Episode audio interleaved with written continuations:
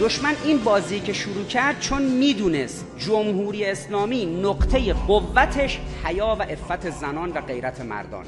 حیا در مرد نتیجهش میشه غیرت، در زن نتیجهش میشه عفت. انقلاب اسلامی یک انقلاب زنانه بود. این انقلاب زنانه رو اگر میخواستن بزنن باید روبروش بدلی انقلاب زنانه درست میکردن. اگر قرار انقلاب زنانه صورت بگیره الگو باید بدن. کی؟ سلبریتی.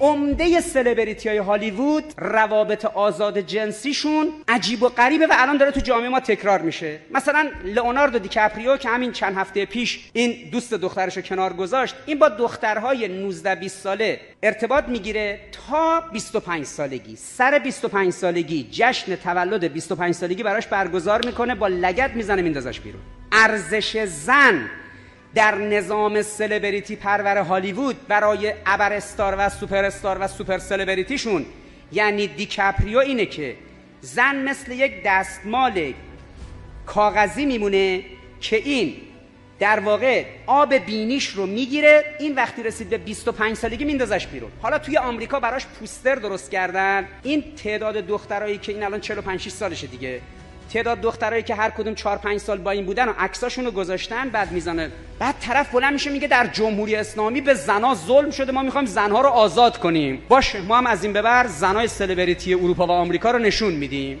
ابر هنرپیشه هاشون جورج کلونی پوستر تو آمریکا براش چاپ کردن، جورج کلونی رو گذاشتن وسط، بعد زنهایی که هر دو سال سه سال یک بار با این میمونن.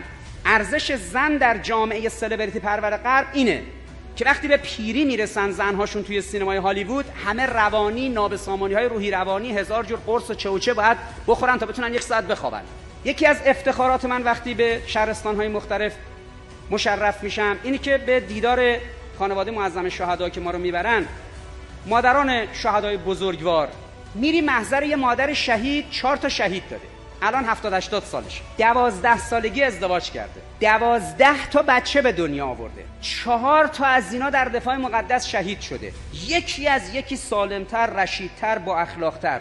با یک مرد، با یک انسان عظیم پنجاه و هفت سال زندگی کرده تا اون انسان بزرگ از دنیا رفته. این بانوی عظیم میره محضر امام مسلمین میگه رفتم خدمت ایشون عرض کردم، فکر نکنی فقط اون چهار تا بودا، هشت تا دیگه هم هست، فقط دستور بده. بعد در سن هشتاد سالگی ماشاءالله سرحال با روحیه، این زن رو نمیتونیم الگو کنیم در جامعه. بعد زن هنرپیشه و زن خواننده و زن نمیدونم سلبریتی فلان و کذا رو میگیم، ببین انسانهای تراز اینا هن. حالا که فردا که از دنیا میرن هر کدوم از این زنان بزرگ جلوی در بهشت، این سه تا چهار تا پنج تا یلی که پیشا پیش فرستادن منتظر موندن، میگن ما قبل از اینکه مادرمون بره بهشت ما نمیریم. انقلاب اسلامی یک انقلاب زنانه بود. این انقلاب زنانه رو اگر میخواستن بزنن باید روبروش بدلی انقلاب زمان زنانه درست میکردن.